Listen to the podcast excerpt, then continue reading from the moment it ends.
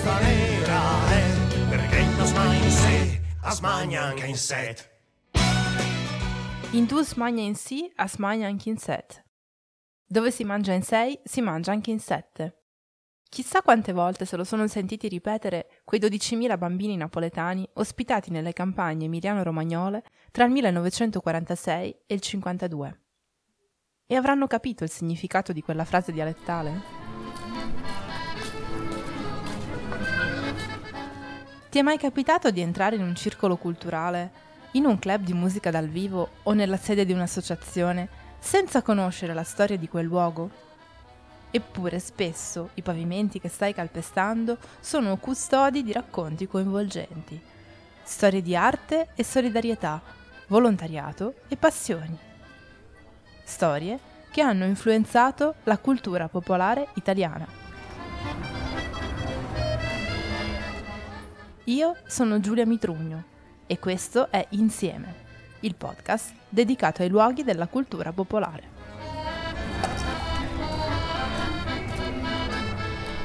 C'è una vicenda che caratterizza l'immediato secondo dopoguerra italiano. È la storia dei treni dei bambini. Per circa 7 anni dei convogli ferroviari hanno legato il destino e il futuro di 70.000 famiglie del nord Italia e altrettanti bambini del mezzogiorno. Per raccontare questa storia ho raggiunto Simona Capiello a Napoli. Il treno alta velocità Frecciarossa, diretto a Napoli Centrale, è in arrivo al binario 19. Simona studia da circa 12 anni le storie di questi bambini e ha potuto raccogliere le loro testimonianze e quelle di coloro che organizzarono il Comitato per la Salvezza dei Bambini di Napoli. I treni dei bambini sono dei treni coordinati da Partito Comunista e Udinazionale che nel dopoguerra per alcuni anni hanno portato i bambini delle città bombardate, Napoli, Roma, Cassino, ma anche città della Calabria, della Puglia, presso altre famiglie del centro nord Italia per dei periodi che andavano dai mesi invernali a periodi più lunghi e consistenti di tempo, anche fino a 1 anno, 2 anni, molti sono rimasti in contatto anche dopo. Nel dopoguerra le condizioni di vita nelle città italiane bombardate sono terribili. Interi quartieri sono cumuli di macerie, la situazione sanitaria è precaria, miseria e fame sono ovunque. Si stima che circa 180.000 bambini vaghino per le strade dei principali centri urbani. Sono orfani, vagabondi, piccoli delinquenti, sono gli sciuscià del film di De Sica. Nel 1945 Teresa Noce, dirigente comunista, immagina una campagna di solidarietà destinata ai bambini più poveri dei quartieri meno fortunati di Milano. Viene organizzato un treno e i primi bambini vengono ospitati da famiglie emiliane per qualche mese. Avranno cibo, un tetto sopra la testa e potranno andare a scuola. Arrivavano richieste da ogni parte. I bambini affamati erano tanti. Cominciava il tempo umido e freddo e non c'era carbone. I casi pietosi erano molti, moltissimi. Bambini lerci, pieni di croste e pidocchi. Teresa Noce è una madre della Repubblica Italiana, sopravvissuta al campo di concentramento di Ravensbrück, prima esule a causa del fascismo. Nel 1936, sotto il nome Estella, è tra i volontari accorsi in difesa della Repubblica durante la guerra civile spagnola. La sua idea di dare assistenza ai bambini per consentire una crescita migliore alla generazione del futuro entusiasma le donne dell'Udi. L'Unione Donne Italiane, infatti, fondata da pochi mesi sullo slancio dei gruppi di difesa della donna, che all'interno della Resistenza si battevano per la questione femminile, si impegnerà fortemente nella causa. Ma anche il PC è interessato, tanto che Togliatti, segretario del Partito Comunista Italiano, sposa la battaglia della Noce ed estende questa prima, embrionale, forma di welfare al sud Italia. Si mette in moto un'operazione di solidarietà che oltre alle sezioni del PC e alle donne dell'Udi coinvolge nella fase iniziale tutti i partiti e i movimenti che si erano impegnati nella lotta antifascista. Dopo i primi 2 anni però il PC resta l'unico partito a portare avanti l'iniziativa insieme alle organizzazioni sociali e di carità. Centinaia, migliaia di famiglie di iscritti e militanti mettono a disposizione dei posti letto nelle proprie case. Ovunque si attivano dei comitati per la salvezza dei bambini d'Italia.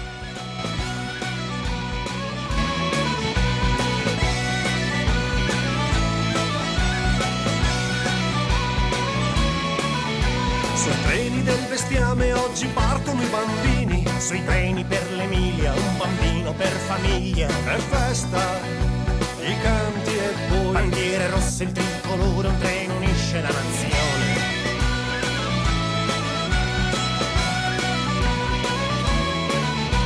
Da Napoli, da Roma, per Modena o per Reggio non si aprono le ville abbandonate dai ricconi, ma il cuore e le case di onesti lavoratori che accolgono questi figli spediti sui vagoni. E a Stamera c'è, per gli ultimi, per gli umili, per chi stato non è. E a Stamera è, perché io smagno in sé, la smagna anche in sé. Ho chiesto al professor Mario Rovinello dell'Istituto Campano per la Storia della Resistenza e dell'Antifascismo e dell'Età Contemporanea come sia stato possibile. Era un'epoca di emergenze per far fronte alle quali in ogni città sorgevano comitati per risolvere i problemi legati alla distribuzione dei viveri, allo sgombero delle macerie prodotte dai bombardamenti, alla tutela dell'infanzia. Uno dei problemi che quelli del comitato andarono ad affrontare era proprio la ricerca di famiglie che nel nord e del centro Italia fossero disponibili ad ospitare. E quello che colpì molto fu una risposta immediata e anche con grande entusiasmo di tante famiglie che evidentemente sapevano bene che il processo unitario cominciava quasi in quel momento e che anche per loro sarebbe stato un momento unico quello di ospitare delle realtà così distanti e dalle quali avrebbero senz'altro appreso cose che erano utilissime per quel processo che era stato brutalmente interrotto dal fascismo. Nel gennaio del 1946 parte il primo treno da Roma. A bordo, i bambini della Ciociaria e di Cassino, rasa al suolo dalle bombe alleate. Poi altri convogli partono dalla Calabria, dalla Puglia e da tutto il Mezzogiorno, direzione Liguria, Marche, Toscana ed Emilia-Romagna. Ma è soprattutto da Napoli che partono i treni dei bambini. È lo stesso Togliatti, in un discorso fatto qualche anno dopo, a ricordare la situazione disastrosa della città partenopea. Io arrivai a Napoli nei giorni del marzo del 1944. Ero partito da Mosca. Quando giunsi a Napoli era una giornata brutta, il cielo era pieno di fumo e di cenere, il Vesuvio era in eruzione e nelle strade c'erano 5-10 centimetri di cenere sulla quale si camminava. Le gole diventavano immediatamente arse, non appena si facevano 4 passi. Ma la cosa più brutta era la situazione in cui si trovava allora il nostro paese, in cui si trovava quella parte d'Italia. Non si può dire che esistesse un apparato della produzione. Il porto di Napoli, eccetto una piccola parte dove approdava il naviglio di guerra alleato, era pieno di redutti dei bombardamenti. Non c'era lavoro, il lavoro che c'era dipendeva tutto dalle unità di occupazione alleate e gli operai non erano pagati nella moneta corrente italiana, erano pagati con quella famosa moneta Amlire si chiamavano, che era coniata dagli alleati e di cui essi stessi stabilirono quale doveva essere il valore sul mercato. Venivano quindi a regolare dall'alto le condizioni del salario e le condizioni dell'esistenza della massa dei cittadini. Sempre il professor Rovinello sottolinea. La condizione di miseria e di degrado in cui Napoli si trovava dopo la guerra rappresentava un problema di enormi dimensioni, ma allo stesso tempo dava anche la possibilità ai partiti di massa di acquisire nuovi consensi. Per il Partito Comunista, obiettivo primario risultava essere il radicamento nei quartieri della città, in particolare in quelli più poveri, trovando appunto rimedi in grado di attenuare le sofferenze della popolazione, praticando però non l'elemosina, piuttosto creando una straordinaria rete di solidarietà. Si stima che in pochi anni da Napoli partirono circa 12.000 bambini. Simona Capiello mi spiega come. In realtà inizialmente partirono i figli del partito, cioè i figli degli iscritti al partito, proprio per convincere, come dire, gli altri. Quando poi cominciarono ad arrivare le prime notizie positive dal nord, si smosse anche la situazione, come dire, degli altri. Non è che ci si potesse fidare così incondizionatamente, tanto più che spesso i parroci, non troppo felici di questa operazione che rischiava di mettere in buona luce i comunisti agli occhi del popolo, amplificavano la classica voce: i comunisti mangiano i bambini. E comunque andavamo in questi vicoli dove trovavamo mille difficoltà. Le mamme, come è stato già detto qui, combattute perché si trovavano di fronte alla fame dei propri bambini, perché era fame veramente. I bambini si alzavano, non avevano la prospettiva, la sicurezza per il pezzo di pane durante il giorno, quindi loro il desiderio di vedere i bambini nutriti. D'altro canto, combattuta la paura di quello che veniva detto allora purtroppo da molti parroci, da alcuni comitati civici, che questi bambini chissà dove ne venivano mandati, avrebbero avuto le mani mozzate, quindi preoccupate. Il desiderio però di vedere i figli rimessi, quindi queste donne, poi c'era anche tutta una lotta contro, perché allora erano tutti monarchici a Napoli, andavano nelle zone rosse, dicevano, c'era molta preoccupazione. Questa è la testimonianza di Lina Porcaro, una delle organizzatrici del Comitato Partenopeo, che raccontò parte della propria esperienza alla trasmissione Voi e Io del 76.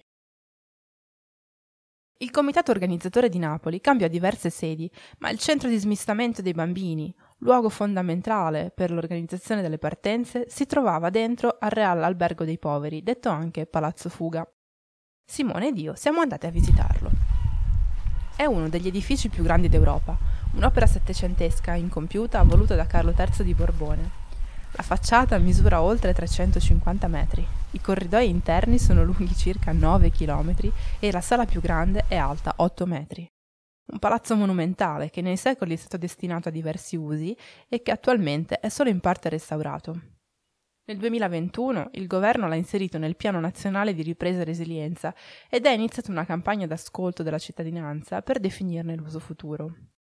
Molti hanno proposto di mantenere, almeno parzialmente, la finalità socio-assistenziale originaria. Quindi i bambini venivano portati lì, venivano organizzati, separati, e visto che poi c'è una strada che li separa dalla stazione, venivano portati a piedi alla stazione, caricati sui treni e portati su. Uno dei problemi fu proprio accertare le condizioni di salute, perché alcuni non avevano mai fatto una visita medica, quindi comunque furono tutti visitati, però per esempio alcuni bambini dovettero tornare indietro perché erano affetti da malattie contagiose. Dai documenti ad esempio ho letto scabbia, ho letto malattie, tracoma, che è una malattia degli occhi che adesso hanno i bambini africani, è una malattia dettata dalla fame. Qualcuno per esempio è stato operato su, un bimbo fu operato su a una gamba. Ma al nord che vita facevano? Allora, i bambini furono tendenzialmente portati nelle campagne, perché le campagne, a differenza delle città, erano rimaste un po' più salve dai bombardamenti, e poi perché avendo appunto la terra riuscivano ad avere un minimo di cibo in più rispetto alle città che invece avevano i razionamenti. Quindi quelli che andavano in campagna facevano vita di campagna. Molti, per esempio, qualcuno racconta che andavano a prendere le uova, piuttosto che andavano al mercato con i carretti, andavano a fare il grano, eccetera. Quelli di città facevano la vita di famiglia, come se fossero fratelli, figli di queste famiglie. Andavano a scuola, qualcuno si è fatto la prima comunione, quindi facevano la vita che facevano i bambini lì. Naturalmente la vicenda viene seguita con attenzione dalla stampa più favorevole. La Voce, il 7 febbraio del 47, pubblica le lettere inviate da Modena a Napoli. Lettera della famiglia Ferrari di Modena alla famiglia della corte di Napoli. Caro signore, Ieri abbiamo ricevuto vostro figlio Angelo. Vi facciamo noto che si trova in ottima salute. Ha fatto un bellissimo viaggio ed ora sta giocando con altri 2 bambini della sua età. Dormono tutti e 3 assieme in un letto matrimoniale. Dunque non dovete stare in pensiero perché è trattato come i nostri figli. Noi non siamo signori, siamo contadini, ma il pane e il vino non ci mancano. Seguono le righe contorte del bambino, a Modena solo da un giorno e già speranzoso di restarci il più possibile. Io sto bene, non pensate a me. Quando sarò grande tornerò a casa. Ciao mammina e tanti baci. Tatiana Baraldi nel 1947 aveva 10 anni e la sua famiglia, il babbo calzolaio e la mamma impiegata al pastificio di Corticella a Bologna, ospitò per 7 mesi un ragazzino napoletano, suo coetaneo. Dolce Vittorio, la stessa età del 37 come me, e venne, che era ma mica solo lui, erano una cosa sti bambini che facevano pena solo vederli. E poi impauriti da matti, perché trovarsi in mezzo a tutta sta gente, loro venivano là che era sempre in mezzo alla strada. Allora un giorno il babbo fa, ma Vittorio aveva delle unghie che erano lunghe, Vittorio vieni che ti taglio un po' le unghie, perché guarda che brutto lavoro, gli urli di questo bambino, sotto il letto, ma non lo scordo, ho la pelle d'oca mentre lo dico, non lo scorderò mai. Ma Vittorio, perché fai così? Sì, perché tu mi tagli le dita. Ma cosa dici, Vittorio? Sì, il nostro parroco, adesso andate a Bologna, ma i comunisti vi tagliano le dita, ma giuro, quello che dico è verità. Ma Vittorio, ma scherzerai? Guarda, prendo la Tatiana, ti faccio vedere cosa ti farò a te. Mi prende me, mi taglia le unghie. Sto bambino con 2 occhi così. Intanto mettevo fuori un po' la testa da sotto il letto per vedere quelle cose come stavano. Quando mio babbo ha finito, dico Vittorio, vedi, perché queste unghie qua ci si fa male, ci si graffia. Allora sto bambino piano piano, ma con dei lacrimoni fin qua, Sì, no, perché il parroco ci ha detto che i comunisti a Bologna tagliano le dita ai bambini. Ad ogni bimbo alla partenza veniva dato un cappottino, delle scarpette e un cappello, poi naturalmente i viveri per il viaggio e il biglietto di andata e ritorno. Però i primi treni ebbero questo problema che questi cappotti che gli aveva dato l'assistenza post-bellica, il bambino una volta saliti sui treni, in partenza li buttarono giù dai finestrini per lasciarli alle mamme che rimanevano a Napoli per gli altri figli che non sarebbero partiti, perché tanto loro gliene avrebbero dati degli altri, quindi ci fu molta confusione perché su questi cappottini c'era una targhetta che associava il nome al numero e quindi questo treno di bambini da riassociare, raccontato dagli organizzatori in modo abbastanza rocambolesco. Ma come si parlavano le famiglie ospitanti e i bambini? Si capivano? I racconti rispetto ai dialetti è divertente perché chiaramente loro parlavano il napoletano e parlavano il dialetto, però i bambini sono quelli che più di tutti capaci di, comunicare al di là anche della lingua, per cui dopo qualche mese quasi, parlavano il dialetto anche loro. Anche divertenti però anche teneri racconti invece di quando tornavano a Napoli e parlavano l'italiano e nessuno li capiva perché magari in famiglia parlavano il napoletano, quindi in qualche modo è stata davvero uno scambio. A volte i racconti sui giornali vengono scritti dagli stessi componenti del comitato che spesso accompagnavano i bambini al nord e rimanevano qualche giorno nei paesi ospitanti. Dall'unità del 23 febbraio 47 a firma Luciana Viviani. A Castelmaggiore il paese era in rivolta. 37 contadini avevano chiesto 37 bambini napoletani, ma ne sono arrivati solo 9. Nella piazza coperta di neve c'erano uomini con baffoni avvolti in un mantellino che non si muovevano da alcune ore.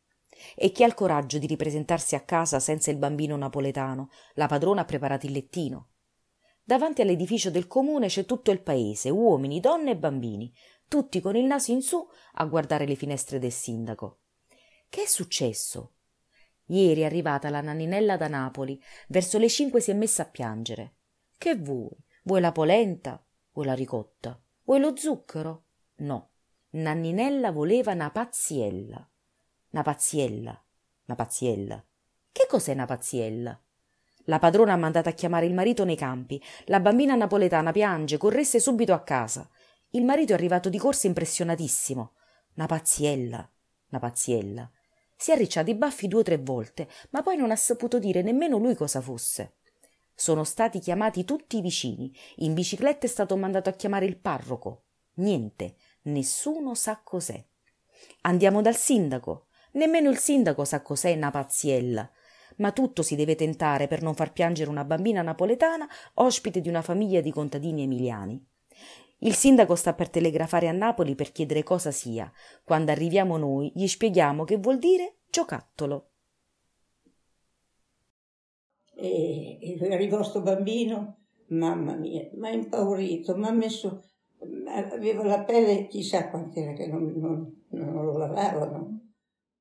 Venne che non... Come dico, quello che aveva addosso, un fazzolettino.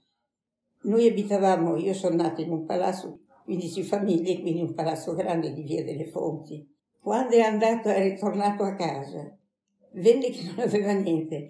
La valigia non ci stava, bisognava premere tutto perché tutti dentro, al palazzo lì, che avevano dei maschietti, questo qui è per Vittorio, questo qui è per Vittorio. Poi non voleva più ritornare a casa. Io... perché le femmine delle volte sono un po'. Allora io gli cantavo: Vittorio va a Napoli e non ritornerà mai più. E lui: ah sì, era mio babbo, ah sì, voleva dire, ah sì, a me sfottati, io non voglio andare a casa. Ma lui che diceva tutto in napoletano. E quando è ripartito abbiamo avuto un bel dispiacere, c'era un bel vuoto in casa.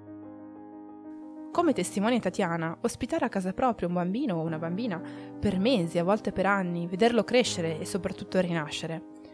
Credo sia impossibile non creare dei rapporti forti, forse anche duraturi nel tempo.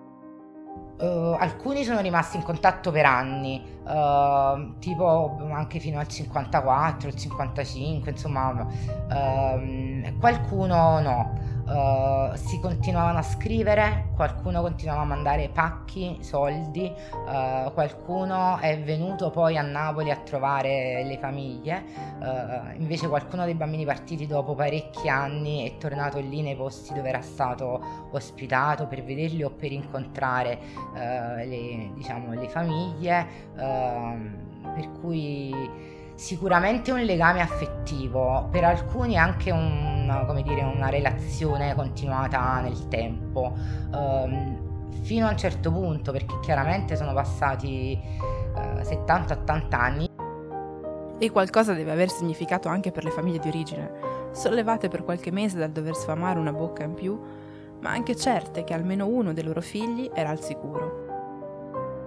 Spesso poi negli anni successivi le famiglie che hanno ospitato i bambini hanno rincontrato le famiglie dei bambini indigenti e c'è stato un rapporto fortissimo tra di loro, anche se non si erano conosciuti direttamente ma soltanto attraverso i bambini, eppure è come se tra di loro si fosse creato un rapporto di amicizia, non dico di parentela ma di amicizia.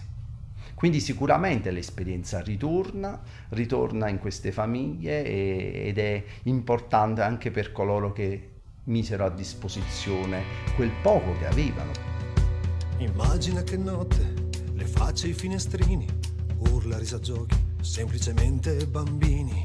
Ora sui binari viaggia la speranza, ora sui binari arriva la coscienza. E pasta nera c'è. Per gli ultimi, per gli umili, per chi è stato non è. E pasta nera è, perché non smagna in sé, la smagna anche in set. E pasta nera c'è, per gli ultimi, per gli... Come accennava all'inizio il professor Rovinello, i treni dei bambini sono sicuramente stati un'operazione di solidarietà straordinaria, che ha in qualche modo contribuito a unificare la nazione. Al pari forse, anche se naturalmente in misura minore, dell'istruzione scolastica universale o della televisione negli anni successivi. Questa storia, però, è poco conosciuta e poco raccontata, soprattutto nel nord Italia. Credo un po' per la difficoltà di parlare di un periodo, diciamo, difficile della vita, di povertà, di distacco dalla famiglia, ma anche perché è un'azione che ha riguardato donne e bambini. Di fatto è un po' la nascita delle politiche sociali in Italia, che io pensavo le avesse, come dire, inventate la Chiesa, invece no. E quindi il fatto che riguardasse forse una politica considerata minoritaria, perché quella delle donne e dei bambini, come dire, è come se fosse una politica di serie B, questa storia non è stata adeguatamente raccontata e sostenuta come invece, come dire, elemento di forza della sinistra. È necessario ripensare a quelle che sono le condizioni storico-politiche della città e non va dimenticato cosa accade a Napoli dopo le 4 giornate. Le 4 giornate di Napoli si svolsero tra la fine di settembre e l'inizio di ottobre del 1943, quando un'insurrezione popolare scacciò dalla città le truppe tedesche poco prima dell'ingresso alleato. Napoli fu, di fatto, la prima grande metropoli europea a ribellarsi e liberarsi autonomamente. Dapprima il netto successo monarchico al referendum del 2 giugno 1946, poi la lunga esperienza di governo Laurino della città con l'affermazione di una rivalutazione del fascismo, con conseguente crisi dei valori dell'antifascismo, e negli anni 60 e i primi anni 70 la lunga guida democristiana del comune. Solo con la vittoria di Maurizio Valenzi alle amministrative del 75 cambia il clima sociale e culturale, e cambia anche il rapporto del cittadino con la storia, cambia probabilmente anche il modo di rappresentare la resistenza e gli anni successivi alla guerra, e insomma in questo clima mutato che appunto si inserisce la pubblicazione di Macchiaroli del 1979. Il primo a scrivere dei treni, infatti, fu Gaetano Macchiaroli, un altro componente del comitato organizzatore. Dopo il suo volumetto seguì un altro lungo periodo di silenzio, e solo adesso, negli ultimi anni, se ne sta parlando di nuovo. Finalmente cominciano a essere pubblicate ricerche, documentari, canzoni e anche romanzi. Uno tra i primi fu il prezioso volume di Simona Capiello, Gli occhi più azzurri.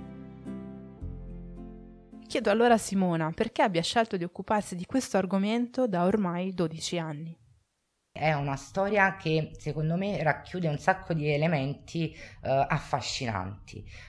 Prima di tutto questa idea di solidarietà tra nord e sud, che adesso sembra quasi un'utopia. Poi l'idea del viaggio, l'idea che così giovani gli organizzatori, perché avevano 20 anni, hanno comunque creato, come dire, un'iniziativa coraggiosa e anche, come dire, un'idea di famiglia e di sviluppo moderna, perché come dice quel detto africano che un bambino non può essere cresciuto solo da una famiglia ma serve un villaggio, in questo caso serviva una nazione. Insomma, il fatto che si sia riuscito comunque a organizzare uno spostamento di bambini in un momento di Italia distrutta è veramente un'avventura. Adesso sarebbe impensabile, nel senso che tra permessi, paure, eccetera, non, diciamo, sarebbe impossibile. Invece, come dire, mi è sembrata un'azione coraggiosa per rispondere a una situazione di totale disagio, e secondo me questi sono anche momenti di svolta nella storia, quando si osa fare qualcosa che non era mai stato fatto.